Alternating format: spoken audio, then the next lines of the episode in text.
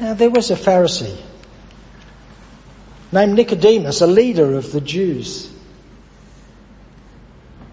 He came to Jesus by night and said to him, Rabbi, we know that you are a teacher who has come from God, for no one can do these signs that you do apart from the presence of God.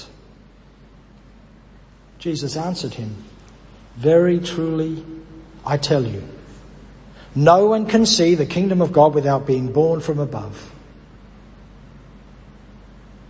Nicodemus said to him, How can anyone be born after having grown old? Can one enter a second time into the mother's womb and be born? Jesus answered, Very truly, I tell you, no one can enter the kingdom of God without being born of water and spirit. What is born of the flesh is flesh, and what is born of the spirit is spirit. Do not be astonished that I said to you, you must be born from above. The wind blows where it chooses, and you hear the sound of it, but you do not know where it comes from or where it goes. So it is with everyone who is born of the Spirit. Nicodemus said to him, How can these things be? Jesus answered him, Are you a teacher of Israel? And yet you do not understand these things? Very truly I tell you, we speak of what we know and testify to what we have seen, yet you do not receive our testimony. If I've told you about earthly things and you do not believe, how can you believe if I tell you about heavenly things? No one has ascended into heaven except the one who descends from heaven, the Son of Man. And just as Moses lifted up the serpent in the wilderness, so the Son of Man must be lifted up, that whoever believes in him may have eternal life. For God so loved the world that he gave his only Son, that those who, that anyone who believes in him may not perish, but may have eternal life. Indeed, God did not send the Son into the world to condemn the world, but in order that the world might be saved through him. For the word of God in scripture, for the word of God among us, for the word of God within us. Look, something is deeply wrong here. This story is very, very strange. It begins with Nicodemus, a Pharisee, a leader of the Jews, about to talk with Jesus. We should be expecting a really decent theological, philosophical conversation. A bit of, you know, port and cigars in front of a beautiful fire kind of conversation. Two deeply thoughtful men spent years thinking about these things, ready to discuss them. And he seems to begin that way. Rabbi, he says to Jesus, meaning teacher, you know, I acknowledge that you're a person of great learning and thoughtfulness. We, not only that, but you're a teacher who's come from God. For no one could do these signs that you do, except that they, except for the presence of God being with them. Now, we could go into what Nicodemus means by signs. John's very keen on signs. There, there's seven of them, possibly eight, according to the various ways of reading the gospel. There's something really strange going on in John with signs, but we'll just leave that to the side of the moment. Nicodemus is recognizing something as important is going on there. So we're expecting this wonderful conversation, and what do we get? Stupidity and a tin ear. How can somebody be born again when they've already been born? Jesus is using a metaphor. For goodness sake, what is going on here? Why does Nicodemus suddenly go to the literal? Why does he, given that he spent most of his life studying what, what the Jews call the Talmud, which is this ongoing written conversation with the rabbis who take the text of the of the Torah, the first five books of the Bible, of what we call the Bible, um, the the sacred Jewish text, and they talk about them endlessly over and they argue and argue and argue, and all this is written down in the Talmud, and people read the Talmud and then they argue and argue and argue about it. This is the way Nicodemus has been trained. He knows that these things are not to be taken as literal stories, but as metaphors for how we're supposed to live. And that the, the, the idea of whether um, Noah um, really got into a boat with all the animals, That's irrelevant. You can believe that he did actually do it or he didn't actually. That not the point. The point is, what are we going to do with this? How does this mean? What does this mean for us now in this point? And each time someone reads the Talmud, they're supposed to think about that's what it meant for that lot then. That was a thousand years ago. Now it means this for us. That's what Nicodemus is supposed to be doing. But this is a terrible critique of Jewish leadership. That what should be happening is not happening. Here's Nicodemus. Now whether it's true, truly Nicodemus or whether he's been set up as a straw man, we don't really know. But it's this withering critique to say, this guy is clueless. He completely missed the point. And we've done the same in the church in the 20th century and to, to some degree in the 21st century. We've taught in the church that you must accept these stories as facts. And if you don't, you're out. If you do, you're in. There's a tick list of things you must believe. You, do you believe in the virgin birth? Tick. Do you believe in the resurrection? Tick. You're in. Do you not believe those? Or are you unsure what they actually mean? You're not in.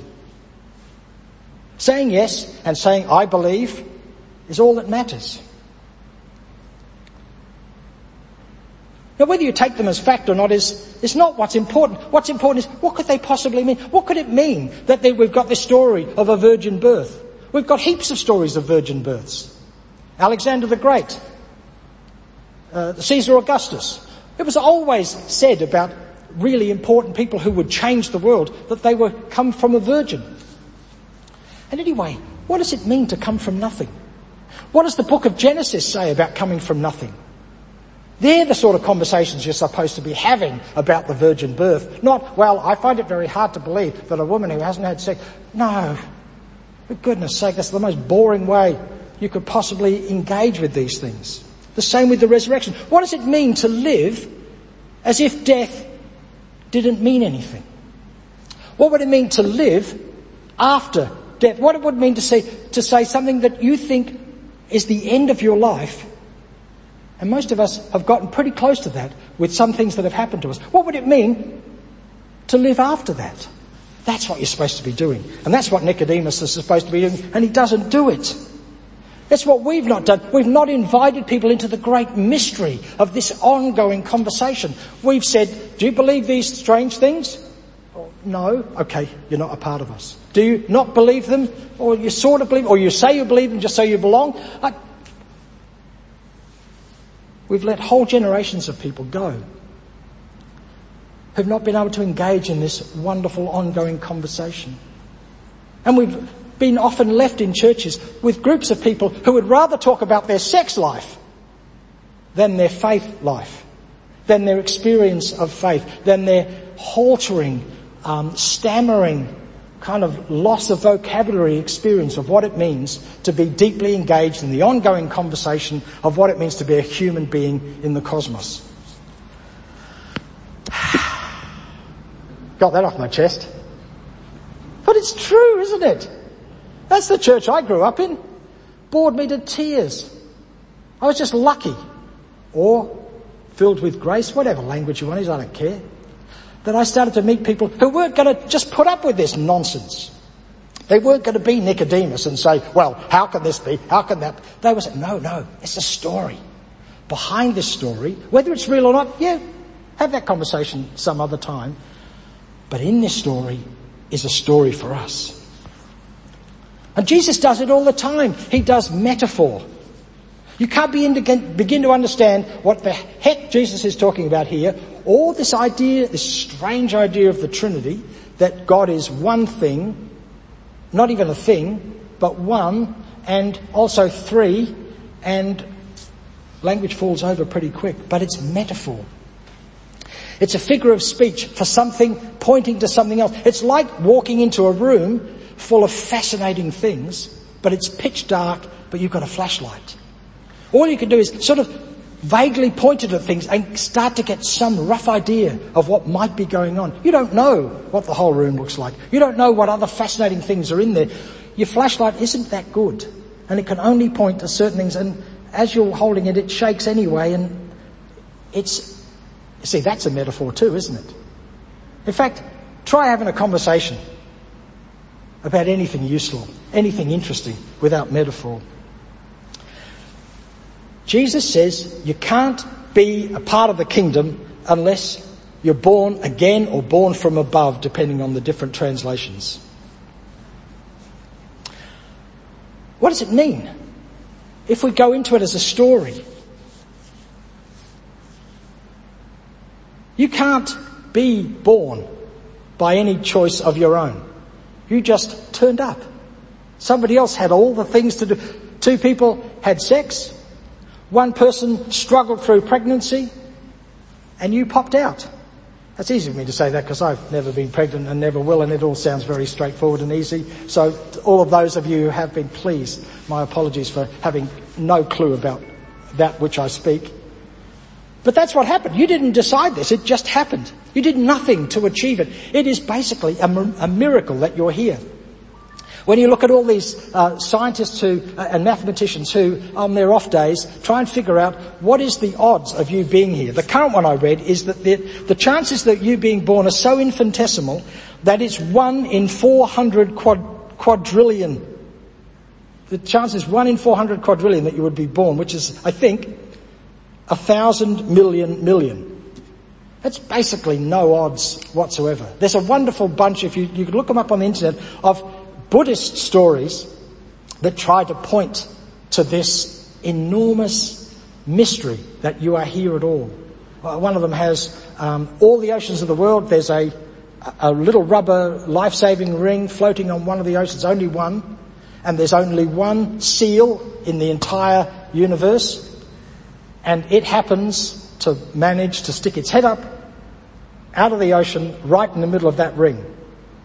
That's one of the stories. There's many others to try and point us to this. How bizarre is this? So you can either decide that your birth is of no consequence at all, or you can live as if it's this extraordinary miracle that you're here. And that up until now, nothing else has killed you. You're still here. You could live that way. Jesus says, very truly I tell you, no one can see the kingdom of God without being born from above. What does he mean by the kingdom of God? It's a metaphor. It's always a metaphor. The kingdom of God is not a place you go to when you die. It might be that, I don't know. The Bible's full of all sorts of stuff about heaven and hell and, and, and contradicts its, itself because, of course, remember the Bible isn't a book. It's a library.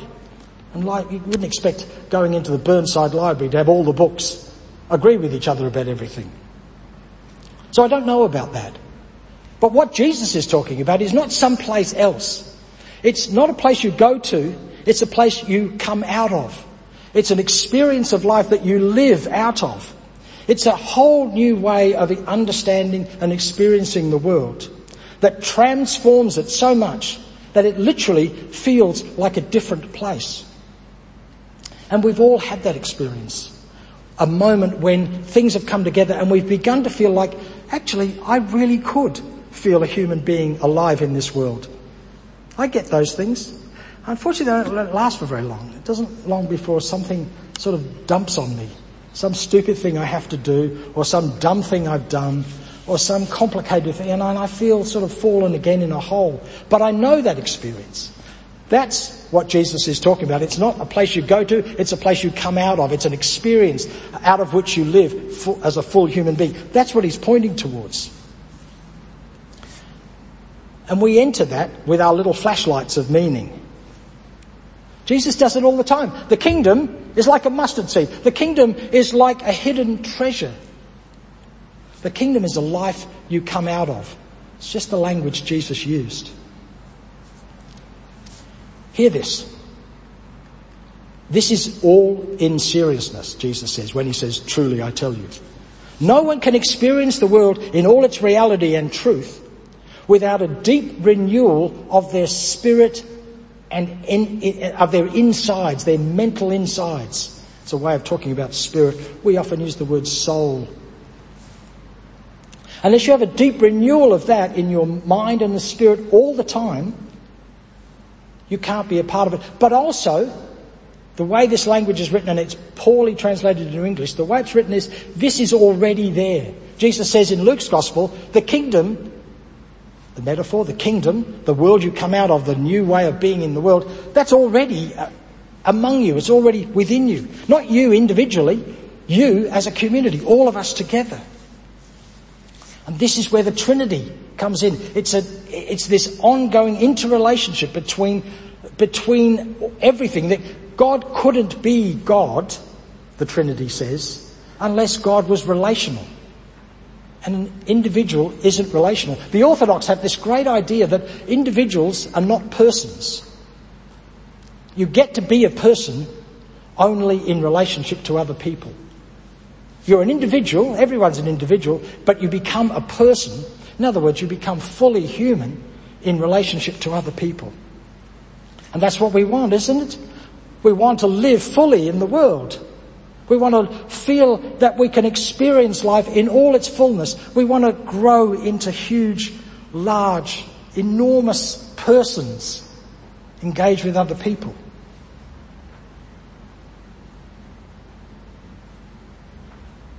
There's a deep renewal that is bubbling up within us. We only have two choices. One is to ignore it to drink a bit more, to watch more television, to distract ourselves. The other is to look at it in all its extraordinariness, in all of its fear, because it will change us. And I might not like the way I am now, but at least I'm comfortable. I kind of know how I am. But what if I was to change? What if I was to grow? What if I was to become glorious? It's an old Celtic prayer that says, why not burn? Why not burst into flame? Oh, better stop.